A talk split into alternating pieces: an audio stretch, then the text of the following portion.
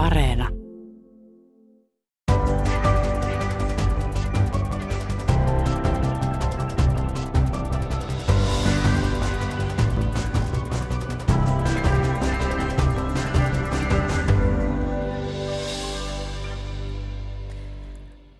Kolonialismin julmuudet, kuten Belgian verenhimoisen kuningas Leopoldin harjoittama kongolaisten silpominen kumiplantaaseilla, on kaikkien tiedossa, mutta onko kolonialismista voinut koitua jotain hyvääkin?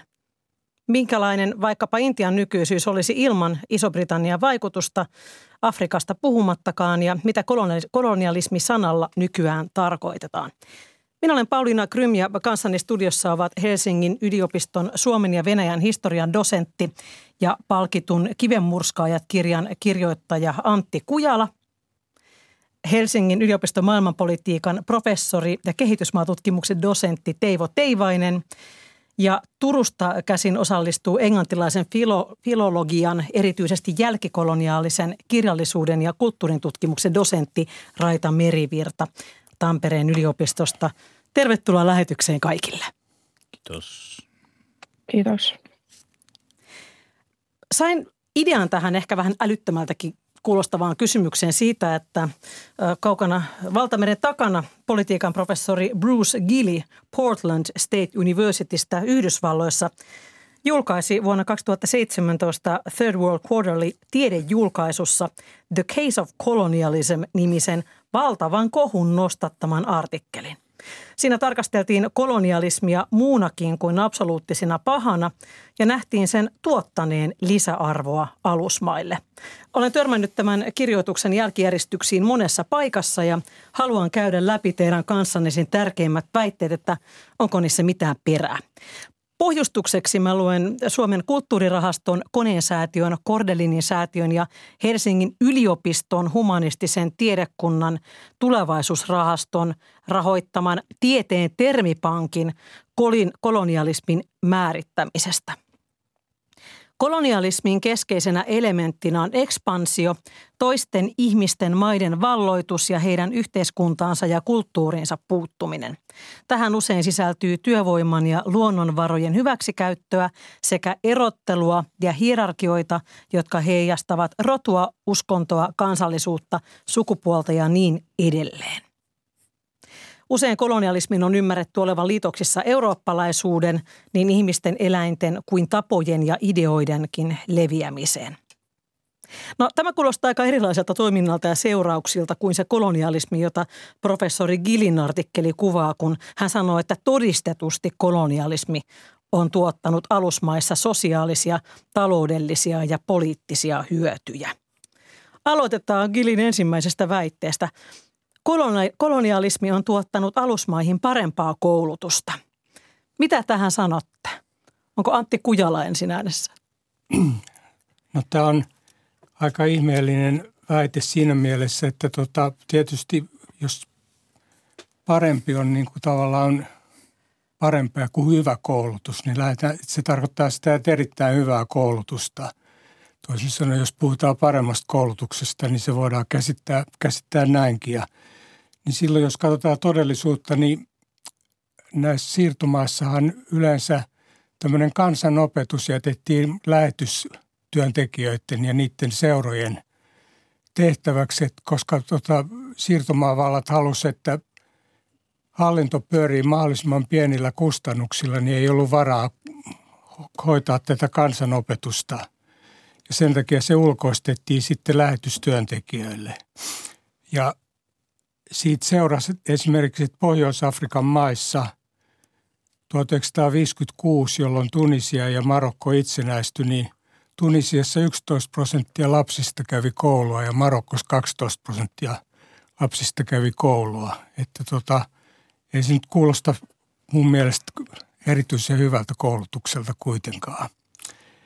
Riippuu, mihin sitä nyt sitten verrataan. Ja sitten vielä huonommin asiat oli oikeastaan tämmöisen korkeakoulutuksen suhteen. Nimittäin ainakin Saharan eteläpuoleisen Afrikan maat itsenäistyi, tai moni niistä itsenäistyi ilman, käytännössä katsoen ilman korkeakoulutettuja henkilöitä. Esimerkiksi Kongossa, Kongon demokraattisessa tasavallassa, joka jossain vaiheessa tunnettiin Zairen nimellä ja johon jo Pauliina viittasi tässä alussa, niin sinne, silloin kun se itsenäistyi, niin siellä oli 16 henkeä afrikkalaisia, joilla oli yliopistollinen loppututkinto.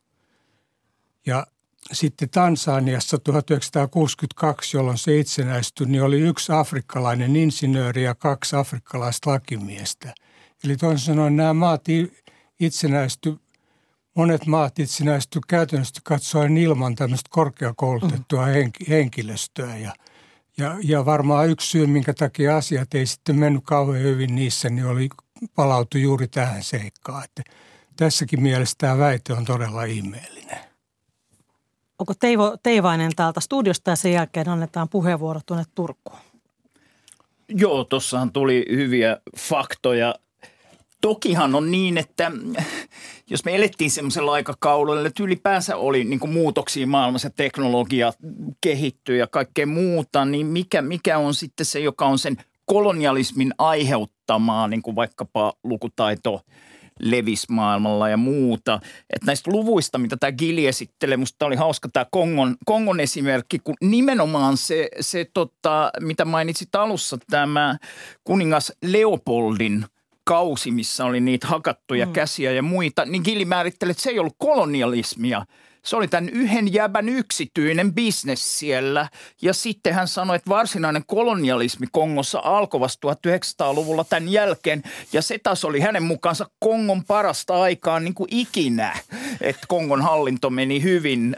Ja, ja, ja, eli, eli siinä on tämmöistä mm-hmm. tietysti mielessä tarkoitushakusta – mun mielestä kuitenkin jossain mielessä johdonmukaista niin kun, mm, kysymyksen asettelua tässä kolonialismin puolustuksessa tällä. Ja sehän oli hyvä keskustelun avaus. Siitä on tullut todella hienoa keskustelua akateemiseen maailmaan. Hän ei pyrkinyt semmoiseen juupas eipäs juttuun, vaan heitti, että tässä tulee kolonialismin puolustus. Mm. Että et sinänsä ihan piristävä teksti. Itse mä käytän sitä mun opiskelijoille, että ne saa lukea sen tekstin. Puhutaan siitä vielä myöhemmin, että miten nuoret tähän reagoi.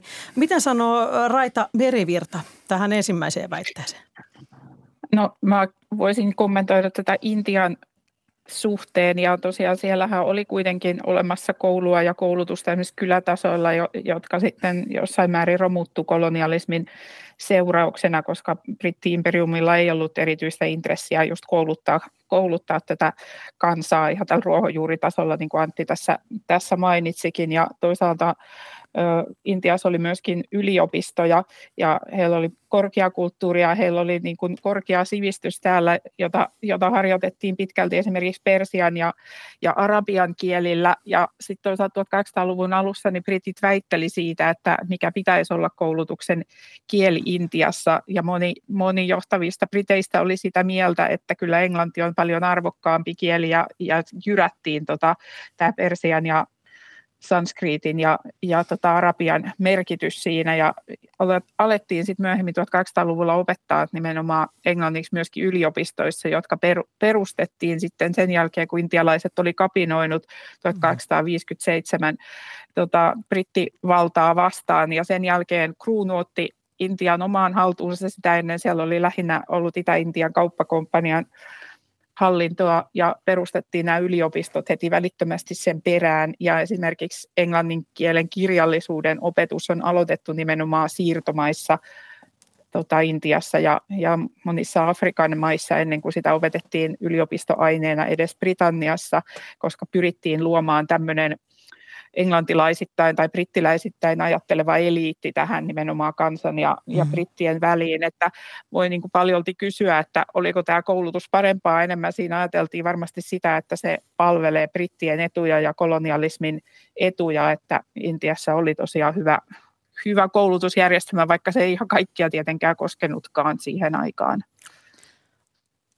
Olisiko voinut ajatella, että sen, sen etuna olisi, olisi saattanut olla se, että se olisi ollut ikään kuin, niin kuin aika yhdenmukaista kuitenkin, ehkä yhdenmukaisempaa kuin, kuin, kuin muuten? No en tiedä kuin yhdenmukaista, ja sielläkin oli kuitenkin paljon just näitä, näitä tota, lähetystyöntekijöiden pitämiä, mm. pitämiä oppilaitoksia ja toisaalta sitten just eliitille suunnattu ja muuta, että ei siitä siltikään tullut siitä koulutuksesta mitenkään tota, sillä lailla, että se olisi koskenut kaikkia kansanosia tai köyhempää väestöä, että tota, varmaan siellä tietynlainen ö, brittiläisittäin ajatteleva eliitti onnistuttiin luomaan, mutta aika kapeaksi ja ohueksi se kuitenkin ehkä jäi. Siinä tuosta brittikoulutuksesta tuli mieleen – kun Afrikassa vaikka keskustellaan, että mikä on kolonialismin ja seksuaalivähemmistöjen oikeuksien suhde, niin Zimbabwen pitkäaikainen johtaja Robert Mugabe, joka tunnetusti sanoi, että homoseksuaalisuus on epäafrikkalaista. Mm. Niin sitten kiinnostavaa oli, että se ehkä epäafrikkalaisin pointti siinä Mugaben jutussa oli – että se sai itse tämmöisen niin kuin viktoriaanisen kauden brittikolonialistisen koulutuksen, jossa sille britit opetti, että homoseksuaalisuus on paha asia. Mutta sitten se otti sen, että tämä on tämmöinen meidän afrikkalaisten juttu, että homoseksuaalisuus on paha asia. Niin se on, se on niin kuin joskus tosi hankala niin kuin pyydystää sitä, että mikä se niin kuin koloniaalisen koulutuksen mm. rooli siinä on ollut. Monet näistä itsenäisyystaistelijoista, antikolonialisteista oli länsimaissa koulutettuja. Joo, vielä sitten tuosta koulutuksen tuota, tuloksellisuudesta, että 1800-luvun puolella, mä en muista minä vuosikymmenenä, mutta joka tapauksessa Sierra Leonessa kävi sama määrä, määrä prosentuaalisesti lapsia koulussa kuin Englannissa. Se oli joskus 1800-luvun puolivälissä. Ja sitten kun mennään eteenpäin, niin ei varmastikaan ollut enää sama tilanne. Et Englannissa oli – toteutettiin yleinen oppivelvollisuus, mutta Sierra Leonessa ei, ei suinkaan näin tapahtunut. Että tätäkin faktaa vasten katsottuna tuo puhe paremmasta koulutuksesta, niin mm. kuulostaa minusta aika erikoiselta. Ja sitä lukutaitoakin oli, muistan kun Brasiliassa oli 1820-luvulla iso kapina, niin sitten oli kiinnostavaa, että ne kapinoitsijat, jotka oli Afrikasta tuotuja orjia, ne osas lukea – ne portugalilaiset orjaomistajat ei osannut. Ja näillä oliko se niin kuin arabikolonialisteja, kai nekin jossain mielessä oli, jotka oli Pohjois-Afrikasta tullut, niin siellä on niin kuin lukutaito monilla näillä orjilla, joka oli aika poikkeuksellista silloin. Todennäköisesti kun muodollinen ranskalainen kolonialismi tuli, niin mä en tiedä numeroit, mutta ei, ei välttämättä osannut sitten Mä, mä huomaan, että tämä ensimmäinen jo professori Bruce Gillin väite, niin tämä kirvoittaa paljon keskustelua, mutta mä haluaisin mennä vähän eteenpäin. Ja koska Raita Merivirta mainitsi Intian ensimmäisenä, niin tuota, käsittääkseni brittien siirtomaahallinto äh, aiheutti toimillaan nälänhätiä Intiassa, tai ainakin oli niitä edesauttamassa. Ja 1700-1900-luvulla siellä kuoli miljoonia intialaisia. Mutta yksi Gilin väite on silti, Mä katson Antti Kujala katsomaan nyt jo sen näköisenä, että tästä ei tule mitään. Kolonialismi on tuottanut alusmaihin parempaa kansanterveyttä. Raita Merivirta, ole hyvä. Joo, tämä, on kiinnostava väite. Just niin kuin, niin kuin sanoit, niin tosiaan intialaisia kuoli, kuoli tota huomattavia määriä jo tuossa niin kuin ihan toisen maailmansodan aikana niin Winston Churchillia on paljon syytetty tästä, että neljä miljoonaa bengalilaista kuoli sen takia, että Intiasta vietiin viljaa brittiarmeijalle ja, ja muutenkin varastoihin Eurooppaan, vaikka siellä tosiaan Bengalissa oli tämä nälänhätä ja Churchill vaan argumentoi, että eurooppalaiset on tässä tärkeämpiä kuin jo muutenkin heikossa ravitsemustilassa olevat, olevat intialaiset ja oli täällä muutenkin pitkä historia, että Intiasta vietiin viljaa ja sitä on toisaalta tehty britti-imperiumissa lähempänäkin myöskin Irlannissa on 1800-luvun puolivälissä viety, viety viljaa pois, pois maasta, vaikka perunarutto oli runnellut sadon sillä lailla, että jopa Irlannissa Euroopassa kuoli, kuoli mm-hmm. paljon kansaa siitä huolimatta, että vilja olisi ollut, koska brittihallinto sen näin, näin hoiti siellä. Että kyllä tämä on aika vaikea, vaikea nähdä, että miten tämä olisi niin kuin parantanut sitä tilannetta ja ylipäätänsä kun Britannia köyhdytti Intiaa aika paljon, niin sitten näitä, näitä nälänhätiä oli vaikeampi hoitaa sillä tavalla kuin aikaisemmin oli tehty. Mihin tämä väite sitten perustuu, että, että se kansanterveys olisi parantunut? Onko sitä jotain myönteisiä esimerkkejä? Teivo Teivanen. No tokihan siinä on, niin kuin, jos nyt ajatellaan, että niin sanottu moderni lääketiede on hyväksi ihmisten terveydelle, niin kuin vaikka mulla on taipumusta ajatella, niin tokihan me eletään sitten tällä viimeisimmällä kolonialismin kaudella tai sillä just niin kuin, kun Intiassa puhutaan myös niin kuin lääketieteen yleisen kehityksen aikakautta ja tulee kaiken maailman uusia lääkkeitä, niin totta kai se sitten merkitsee parannuksia eri puolilla maailmaa siinä, miten ihmisten niin kuin terveys toimii suhteessa joihinkin sairauksiin. Onko se sitten kolonialismin syytä tai kolonialismin vikan tai aiheuttamaa niin kuin jotkut sitten tämän tyyppiset terveysjutut, niin niissä on niin kauhean hankalaa sitten sanoa, että se on kyse on jotenkin nimenomaan kolonialismista, jos se tapahtuu kolonialismin aikana. Tässä on semmoinen perusasetelma, että jotta nämä siirtomaavallat olisi voinut hyötyä näistä siirtomaitaan, niin niiden oli pakko kehittää niitä. Mm. Ja kaikki nämä mm. asiat, joita, joita tämä Chili esittää nyt tässä, niin ne perustuu tietenkin siihen, että siellä on kehitetty oloja, tehty, tuotu länsimaisia instituutioita sinne ja tota, infrastruktuuria ja niin poispäin. Niin, mutta tota, tämän kaiken tarkoitus oli nimenomaan että pystytään hyötymään näistä siirtomaista. Mm. Ja sitten just, jos puhutaan nyt tästä kansanterveydestä, niin totta kai kaikille hallituksille on eduksi, että kulkutaudit ei leviä. Mutta sitten jos me katsotaan taas, että mikä tämä tilanne on alkuperäisväestön ja sitten näiden – sinne tulleiden valkoisten suhteen. Mä otan esimerkin Etelä-Rodesiasta, eli nykyisestä Zimbabwesta. 1978, silloin jolloin se oli jo itsenäistynyt siis näitä valkoisten val, val, vallaksi, niin siellä valkoisen väestön ime, imeväiskuolleisuus, siis pienten lasten imeväiskuolleisuus tuhatta henkeä kohti oli 17 ja taas mustalla väestöllä se oli 122. Että nämäkin luvut, näidenkin lukujen perusteella, niin voi sanoa, että ehkä, ehkä kansanterveys on edistynyt, mutta se ei ole edistynyt sillä tavalla, siis yhtä lailla niin kuin valkoiselle väestölle tai mustalle väestölle. Että se terveysero on erittäin suuri. Ja tässä on vielä tämä aikakausijuttu juttu, että kun hän tämä keskittyy tässä puolustuksessaan tähän niin kuin noin 1800-luvun ja 1900-luvun alun asioihin, mm. niin vaikka Amerikoissa kolonialismi ja se, miten paljon ihmisiä kuoli ennen kaikkea tietysti tauteihin, mutta sitten niin kuin pakkotyöhön ja vastaaviin – niin siellä niin kuin mistään niin kuin kansanterveys positiivisista vaikutuksista niin. puhuminen olisi täysin absurdia, kun miljoonittain porukkaa kuolee kolonialismin suorana seurauksena. 1800-luvullahan tapahtui paljon kiinnostavia asioita, muun muassa se, että yhdistynyt kuningaskunta tai Iso-Britannia, kumpaa tässä pitäisi nyt käyttää, niin, niin tuota, lopetti orjuuden alusmaissaan 1800-luvun – alkuvuosikymmeninä, mutta kirjoitat Antti Kujala kirjassasi Kivenmurskaajat, että orjuus kuitenkin jatkui muodossa tai toisessa sadan vuoden ajan, ihan tuohon toisen maailmansodan alkuun asti melkeinpä. Niin kuitenkin tämä Gilli kirjoittaa, että kolonialismi on se, joka lopetti tämän orjuuden alusmaissa. Täytyy muuten tässä kohtaa myös huomauttaa, että eurooppalaiset eivät siis keksineet tätä orjuuden konseptia, kuten kaikki raamatuki lukeneet jo tietävät. Miksi hän niin kuin nyt sitten väittää näin?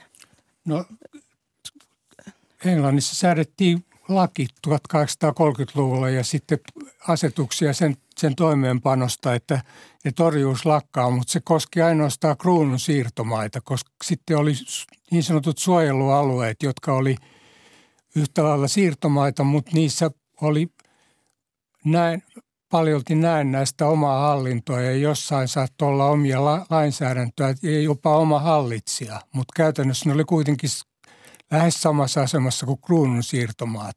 Ja nyt tämä brittiläinen lainsäädäntö ei koskenut näitä suojelualueita ja siitä mm-hmm. seurasi esimerkiksi, että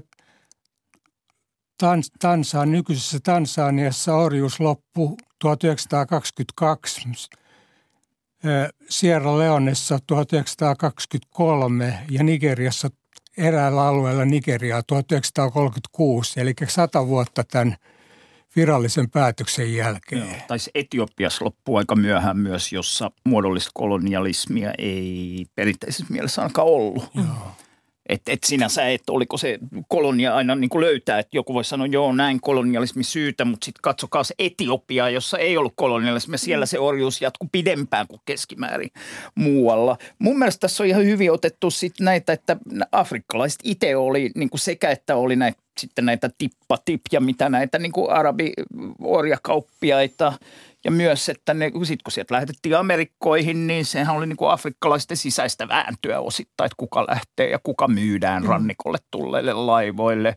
Musta oli kauhean hauskaa. Mä olin muutama vuosi sitten – Gaanassa, tai hauskaa, tota, siellä oli yhdysvaltalaisia senaattoreita käymässä, niin sitten joku paikallinen tämmöinen niin heimopäällikkö-tyyppinen hahmo pyysi anteeksi mustilta afrikkalaisilta orjuudesta. Että afrikkalainen pyytää yhdysvaltalaisilta anteeksi, mm. koska tämän afrikkalaisen esivanhemmat olivat myy- mm, oli myyneet tämän, näiden niin kuin yhdysvaltalaisten esivanhemmat orjiksi. Niin, niin se toi sen niin kuin monimuotoisuuden esiin, mitä tämä Gilli vähän yksinkertaista, mutta kuitenkin raaputtaa myös tuolla artikkelilla. Joo, oli siis orjakauppa oli hyvin pitkälle niin kuin afrikkalaisten käsissä ja eurooppalaiset joutu tyytymään siihen, mitä afrikkalaiset heille suvaitsi myydä. Ja jopa, jopa niin, että niiltä kannettiin, siis eurooppalaisilta orjakauppiaat kannettiin veroa näille afrikkalaisille päälliköille. Joo.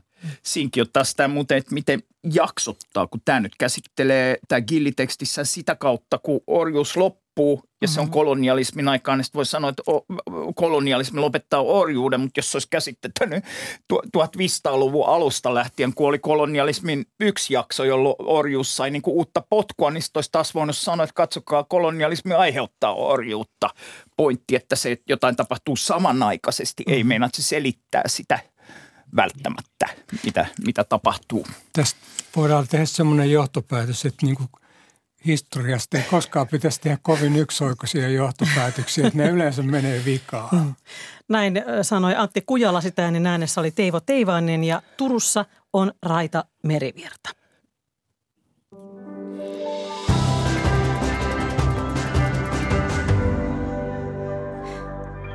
Käynnissä on Kulttuuri Ykkönen, jossa tänään käsitellään kolonialismia ja erästä artikkelia, jota tässä jo Teivo Teivainen kutsui kolonialismin puolustukseksi.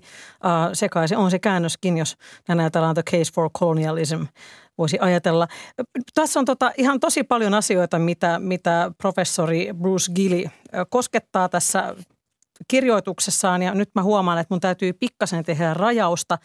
Mutta haluaisin seuraavaksi ottaa esille erään ihmisoikeuskysymyksen.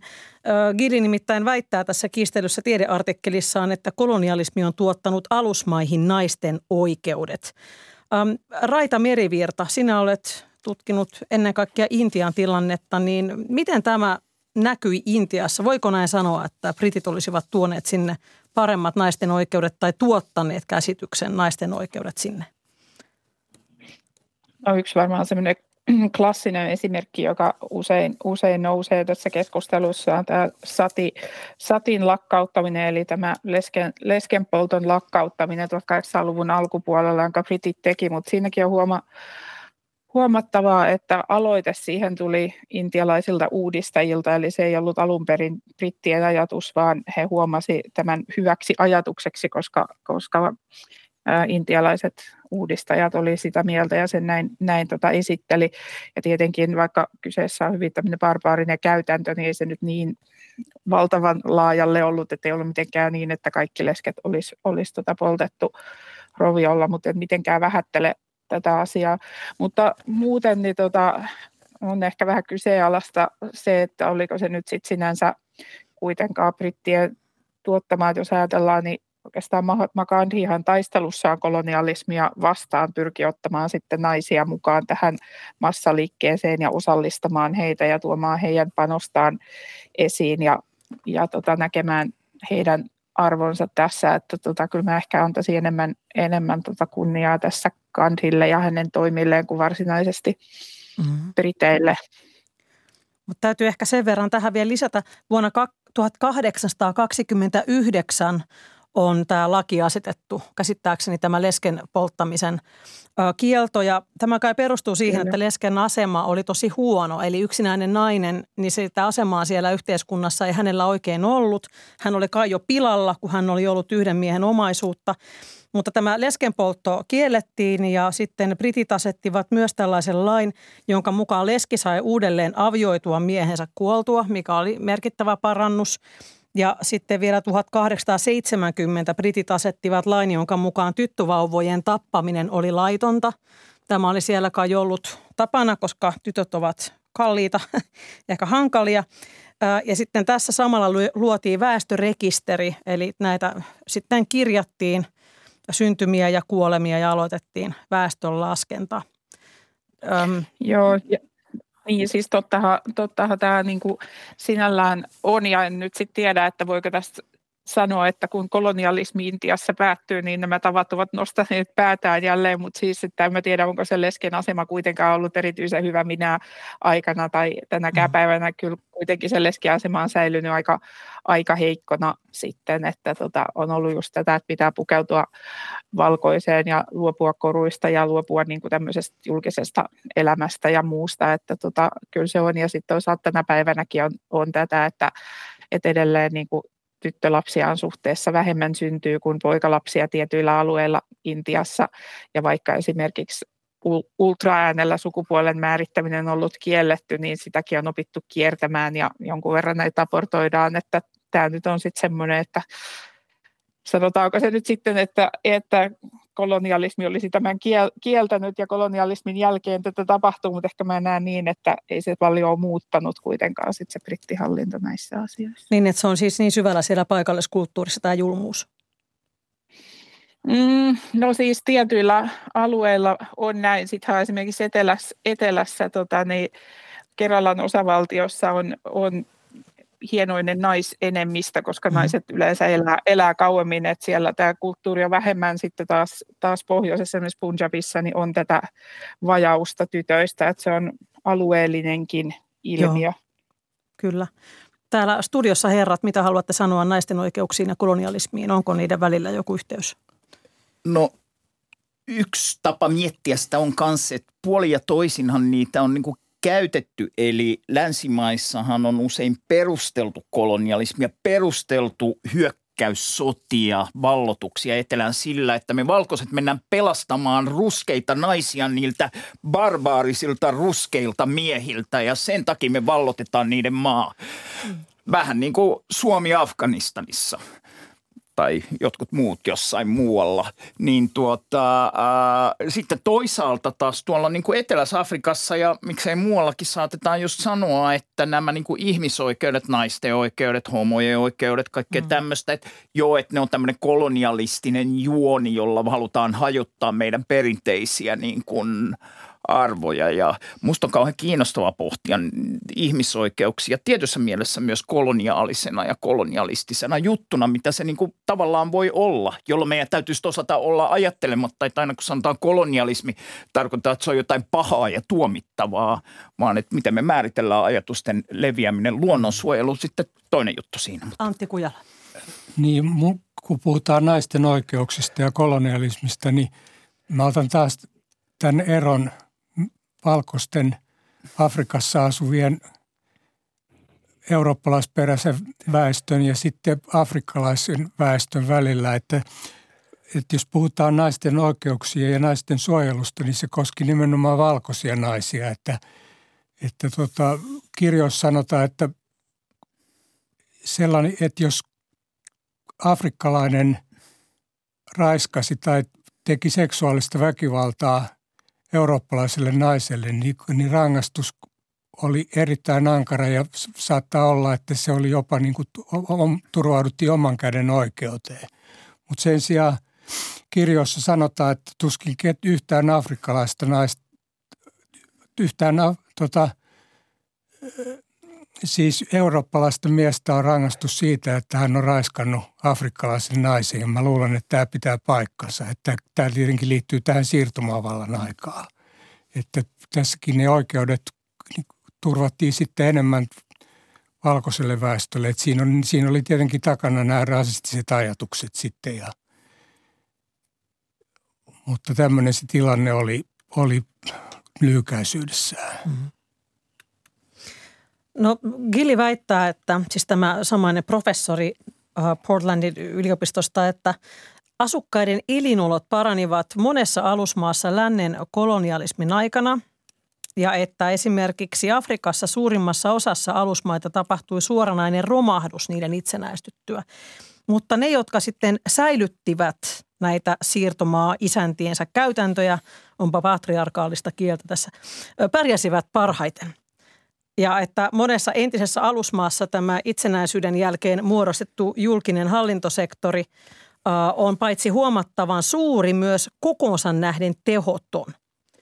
Siis näissä, jotka eivät sitten pitäneet kiinni niin kuin tiukasti näistä entisten, entisten tuota hallitsijoidensa tavoista. Niin tämä on mun mielestä kiinnostavaa.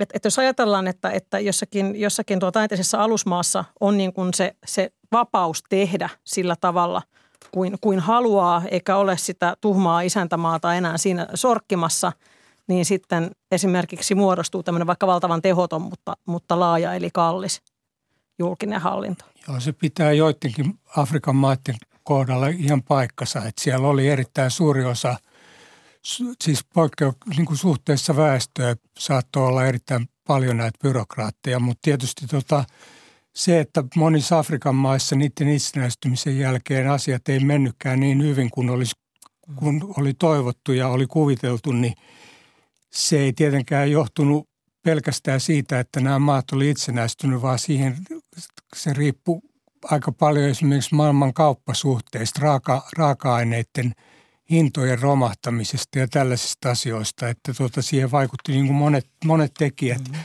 Ja sitten täytyy muistaa, että nämä Afrikan valtiot, niillä oli kuitenkin ollut, niin kauan kuin ne oli ollut siirtomaa vallan alasina, niin niillä oli ollut tota, tämän emänmaan niin kuin tämmöinen taloudellinen selkäranka. Ja tavallaan sitten kun se jäi, jäi pois, niin ne jäi niin kuin tavallaan paljon heikommalle.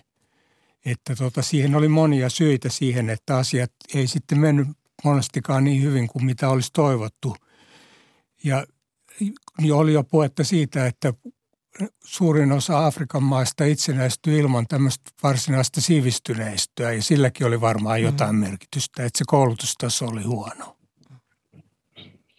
Voisi ajatella myöskin Intia kohdalla ehkä sitä, että kun Intia itsenäistyi, niin Intia myös jaettiin Intiaksi ja, ja tota Pakistaniksi ja tämähän oli pitkälti brittitoiminnan ansiota, että jouduttiin tämmöinen jako tekemään ja että se tehtiin niin kuin se tehtiin niin kiireellä ja tekemättä kauheasti mitään kenttätyötä, vaan vetelemällä melkein viivottimella viivoja kartalle, joka johti, johti sitten suuriin ongelmiin se itsenäistymisen yhteydessä, eli miljoonia ihmiset vaihto maata joko Pakistanista Intiaan tai Intiasta Pakistaniin ja se aiheutti väkivaltaisuuksia ihan hurjassa mittakaavassa. Ja yli miljoona ihmistä kuoli ja tosiaan 10 miljoonaa ainakin siinä rajalla, rajalla kulki ja seksuaalista väkivaltaa ja mitä, mitä kaikkea, niin tämän jälkeen hallinnon ja naapurisuhteiden luominenkin on, on ihan omansalainen prosessi. Ja sitten täytyy muistaa vielä nämä tämmöiset alueet, niin kuin Kashmirin alue, joka jäi kiistellyksi tämän prosessin seurauksena, että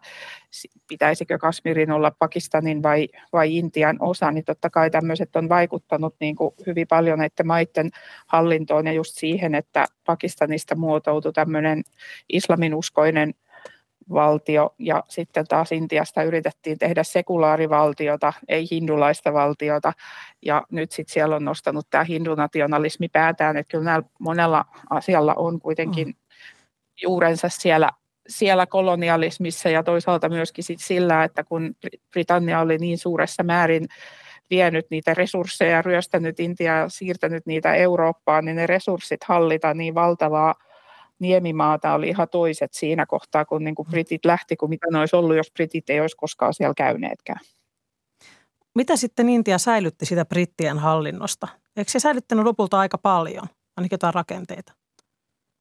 Joo, kyllä se, kyllähän se säilyi niin kuin pitkälti se, se hallintorakenne ja sitä oli vähän ikään kuin päästy harjoittelemaan niin kuin vaalien, vaalien kautta siinä joitain vuosia aikaisemmin, mutta olihan se hirveän iso niin kuin muutos yhtäkkiä, kun kun tota, niin Intiasta tuli täysin demokraattinen ja kaikki täysi-ikäiset saa yhtäkkiä äänestää, niin se on hirveän iso opetteluprosessi, kun sulla on useampi sata miljoonaa ihmistä, jotka jo ennen saaneet osallistua mm-hmm. demokratiaan yhtäkkiä ne saa. Ja tietenkin tätä nyt oli johtamassa sitten Britanniassa kouluttanut vahvasti antikolonialistinen Jawaharlal Nehru, mutta siinä on otettu aika iso hyö, hyppäys. Ja toisaalta voi ajatella, että Intia onnistui hirveän hyvin, että se on säilynyt demokratiana lukuun ottamatta tämmöistä lyhyttä jaksoa 70-luvulla, joka hätätilan aikanakin tunnetaan. Ja tietysti nyt demokratia sielläkin horjuu, mutta, mutta paljon siellä säilyykin kyllä siitä brittihallinnosta tosiaan. Tässä itse asiassa Gili, yksi hänen väitteestään on, että kolonialismi tuotti alusmaihin aiemmin syrjäytettyjen yhteisöjen mukaanottamisen päätöksentekoon. Eli tämmöinen niin kuin sitten laajempi äänioikeus esimerkiksi tässä tapauksessa varmaan olisi yksi esimerkki. No kyllä. Niin, mutta se oli vasta sitten oikeastaan itsenäistymisen jälkeen Intiassakin mm. ja toisaalta he vahvisti myös kastijärjestelmää ja toisten ihmisten mukaan, toisten tutkijoiden mukaan siellä myös vahvistettiin tätä hajota ja hallitse systeemiä, jolloin ajettiin niin kuin tämmöistä vakoa tähän brittien ja, eh, anteeksi, in, tota, hindujen ja muslimien väliin, eli väitetään myöskin, että tämä Intian jako aiheutui brittien toiminnasta, että tämmöinenkin näkökulma siihen on. Oliko Antti Kujalalla vuoro? Vai menikö ohi jo? Tässä mennään niin kovalla vauhdilla eteenpäin. Niin tuosta, jos puhutaan tästä hallinno, hallinnosta, niin että tuodaan syrjäytyneitäkin ryhmiä mukaan, niin se hallintoa rakennettiin siirtomaissa, esimerkiksi Britannian siirtomaissa niin, että sinne luotiin ennemmin tai myöhemmin kaikkialle lainsäädäntöneuvosto, jossa oli eurooppalaisten edustajia, hallinnon edustajia ja sitten siellä oli alkuperäisväestön edustajia ensin nimitettyinä ja sitten myöhemmin, jos katsottiin niin kuin sen siirtomaan kehitystason mukaan, että pystyttiinkö antamaan tälle alkuperäisväestölle oikeus valita itse edustajansa sinne. Mutta tota, näiden tarkoitushan oli nimenomaan myös helpottaa sitä niiden alueiden hallitsemista, koska yhdessäkään ei eurooppalaisen väestön asumassa maassa, niin tämä lainsäädäntöneuvosto ei saanut koskaan todellista valtaa. Et todellinen valta oli aina siirtomaavallan ylimmällä edustajalla varakuninkaalla niin kuin Intiassa tai sitten kenraalikuennöörillä jossain muualla. Että oli tämmöinen niin kuin hallitsemista helpottava elin, mutta – mutta se ei saanut koskaan todellista valtaa. Että tota, jotenkin mä en ymmärrä tuota syrjäytettyjen yhteisöjen mukaan ottamista, että, että tämä oli hallitsemismenetelmä yksinkertaisesti. Joo. Onhan se hyvä muistaa toki, että vaikka tässä tämä Mahatma Gandhi mainittu pari otteeseen, niin – kyllä sekin niin kuin pohjimmiltaan oli kastijärjestelmän mm. puolustaja, vaikka oli, että pitää kohdella niitä hyvin, niitä kastittomia ja muita. Ja sitten vaikka Afrikassa, niin Gandhi on siellä nyt, kun näitä kolonialistien patsaita kaadettu, niin esimerkiksi Akrassa, Ghana yliopisto, siellä kaadettiin Gandhin patsas. Että tuo rasisti, kolonialisti, me emme halua hänen patsastaan. Että mm. et, et, niin kuin tämän tyyppiset provo-artikkelit, niin kuin tämä Gili tuo vähän niin kuin esiin tätä kompleksisuutta myös tässä, Kyllä. että ei ne paikalliset antikolonialiset kolonialistisina näyttäytyneet eliititkään nyt aina niin, niin kuin kaikkia vähemmistöjä halunnut sinne niin kuin mukaan siihen touhuun. Tässä kolonialismin tai tämän kolonialismin, niin no sanotaan, että se on tämmöinen sortojärjestelmä ja, ja se auttoi eurooppalaisia isäntämaita keräämään rikkauksia – Professori Gilin mukaan tämä siirtomainen pito kävi lopulta todella kalliiksi, eikä se lopulta ollut edes kannattavaa toimintaa. Stanfordin yliopiston ekonomisti Richard Hammond, jota Gilin lainaa myös tässä tekstissään, kuvaa eurooppalaista siirtomaaherruutta keksimällään termillä epätaloudellista imperialismia, eli tämmöistä tuottamatonta imperialismia. Tämä kyllä satii vastoin sitä käsitystä, että Eurooppa lihoi kuin syöttöporsas – kun, kun riisti näitä siirtomaita. Mitä te sanotte tähän? No kaikki siirtomaathan ei tavallaan, se riippuu, että mistä, katsot, mistä näkökulmasta katsotaan. Että katsotaanko niin kuin kansantalouden näkökulmasta laajemmin vai, vai sen vai niin kuin hallituksen näkökulmasta, koska aika monet siirtomaat oli hallituksen näkökulmasta kannattamattomia. Niin siis toisin sanoen ne vaati enemmän, enemmän tota verovaroja kuin mitä, mitä ne tuotti. Mutta sitten Miksi jos niitä katsotaan, niin, pidettiin? mitä? Miksi niitä pidettiin? No siinä oli tietysti poliittiset syyt ja sitten val, valtojen, suurvaltojen kilpailu, kilpailu 1800-luvulla. Mm. Mutta tietysti tästä täytyy muistaa sitten, että ne saattoi olla noin yksityisesti sitten hyvin tuottavia, yksityisille firmoille tuottavia. Mm. Että se riippuu mistä näkökulmasta katsotaan. Ja tietenkin jotkut monet siirtymät, muun muassa niin kuin Intia, niin se oli myös taloudellisesti erittäin tuottava. Ja se tuotti jopa niin kuin suorasta, siis vero, verovaroja Britannian kassaa ja samoin myös niin kuin esimerkiksi 1930-luvulla niin intialainen kulta pelasti punnan. Se on aika monimutkainen yhtälö, jota, jota mun ei varmaan kannata tässä ruveta käymään läpi, koska en mä muista itsekään enää niitä yksityiskohtia, mutta näin se joka tapauksessa oli. Että tota, riippuu vähän mistä, miten, mistä näkökulmasta asioita katsotaan, mutta todellakin aika monet siirtomaat oli hallituksen kannalta niin tuottamattomia, mutta se ei ole koko totuus tietenkään. Ole hyvä Raita. Joo. Niin, ettei tarkoita sitä, etteikö hallituksen jäseniä tai parlamentin jäsenillä itsellä voisi olla taloudellisia intressejä sidoksissa juuri näihin siirtomaihin, jolloin he voi tehdä päätöksiä mm. siltä pohjalta, että he tota, niin, kerää varoja omaan taskuunsa. Joo, Englannin pääministeri Disraelilla oli tuota, huomattavasti osakkeita Suetsin kanavasta muun muassa. Lähdetään seuraavaksi oikein iloiseen spekulaatioon.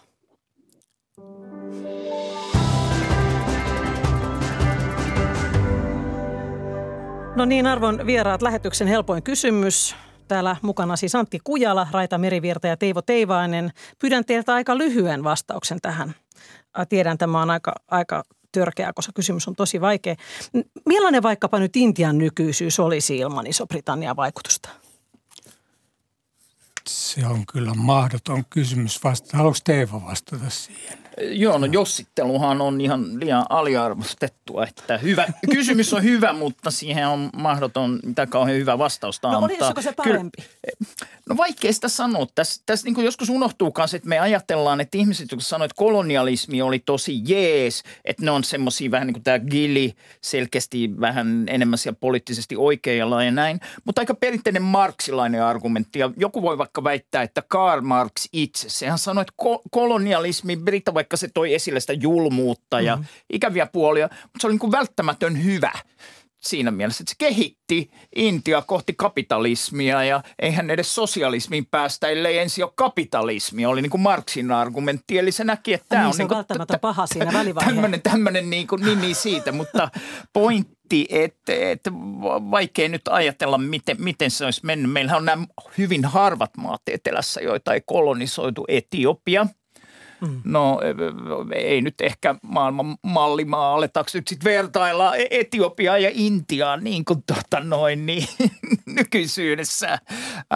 Mutta ei, ei tohon, tohon on tosi vaikea vastata. Mä, nyt mä oon miettinyt, mä voisin sanoa, että mä epäilen, että tuskin meillä olisi Intiaa sellaisena kuin se nyt on, koska siellä se oli niin kuin monen, siellä oli monia valtioita ja monia kieliä ja monia kansallisuuksia – ja si, sitä paitsi kaksi uskontoakin, että, että tuskin, tuskin olisi niin kuin, se on enemmän maan osa kuin maa, että tuskin olisi niin kuin Intiaa ilman, ilman brittiläistä valtaa, mutta sen sijaan voidaan miettiä, että mitä mahdollisuuksia Intialla olisi ollut ilman, ilman brittiläistä valtaa, niin siellähän oli kehittynyt pankkilaitos, ka- kaikki vekselisysteemit, rahan siirrot – sitten tota, 1800-luvun alussa vielä niin tota, laivanrakennus, ne kilpaili siis brittien kanssa laivanrakennuksessa aivan tasavertaisesti, mutta voi olla, että sitten kun tuli höyrylaivat ja, ja mm. metallirakenteiset laivat, niin ne ei olisi ehkä pysynyt Kyllä. mukana. Ja intialainen käsityöhän oli erittäin korkealaatuista ja siltä pohjalta olisi voinut jotain syntyä. Mm. Kyllä, että tota, ei se ky- kyllä niillä varmaan olisi ollut ihan kehityspotentiaalia ilman siirtomaavaltaakin. Mutta tietenkin on aivan mahdoton sanoa, että mitä siitä olisi voinut tulla sitten. Mitä sanoo Raita Merivirta, joka, joka on meidän Intia-ekspertti?